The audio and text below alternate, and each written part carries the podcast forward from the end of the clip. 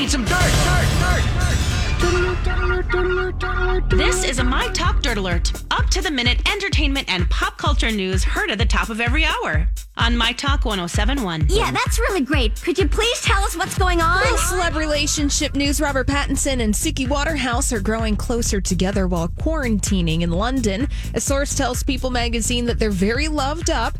Now, they haven't been together that long, but everyone seems on the fast track because they're always laughing and smiling. This is Pattinson's first relationship since ending him his engagement with FKA Twigs in late 2017 after dating for more than two years. All right. How can they tell they're laughing if they're wearing masks? That's what I want to know. Suki's cute. I like her. darling. Well, exclusive sources talking to People magazine, so their people want them All to know they're laughing and having a good time.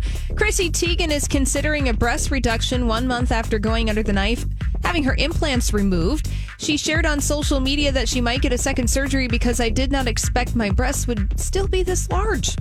And she shared it on a series of Instagram stories. She did. You saw her, you know, scars and everything. Mm-hmm. Yes, and mm-hmm. also low cut tops and things. And she's just like, "Hey, I, I got these things, and then you know, I might, I might go back under the knife again." Mm-hmm. So, we wish you, Chrissy, the best of luck and all of that. And finally. This one for the 90s kids, a new podcast alert. Mark Paul Gosselaar, who starred as Zack Morris on Saved by the Bell. I love him in that pitch show on TV the about the um, baseball team where the girl was the pitcher. Yes, he was also a star of that, NYPD Blue, and more. Well, he first became famous playing Zack Morris on Saved by the Bell. He's launching a new podcast that will chronicle his first time watching Saved by the Bell, one at a time. It's called Zack to the Future. He and his co hosts are going to provide commentary on Saved by the Bell episodes starting from the very beginning because apparently he never bothered to watch any of them.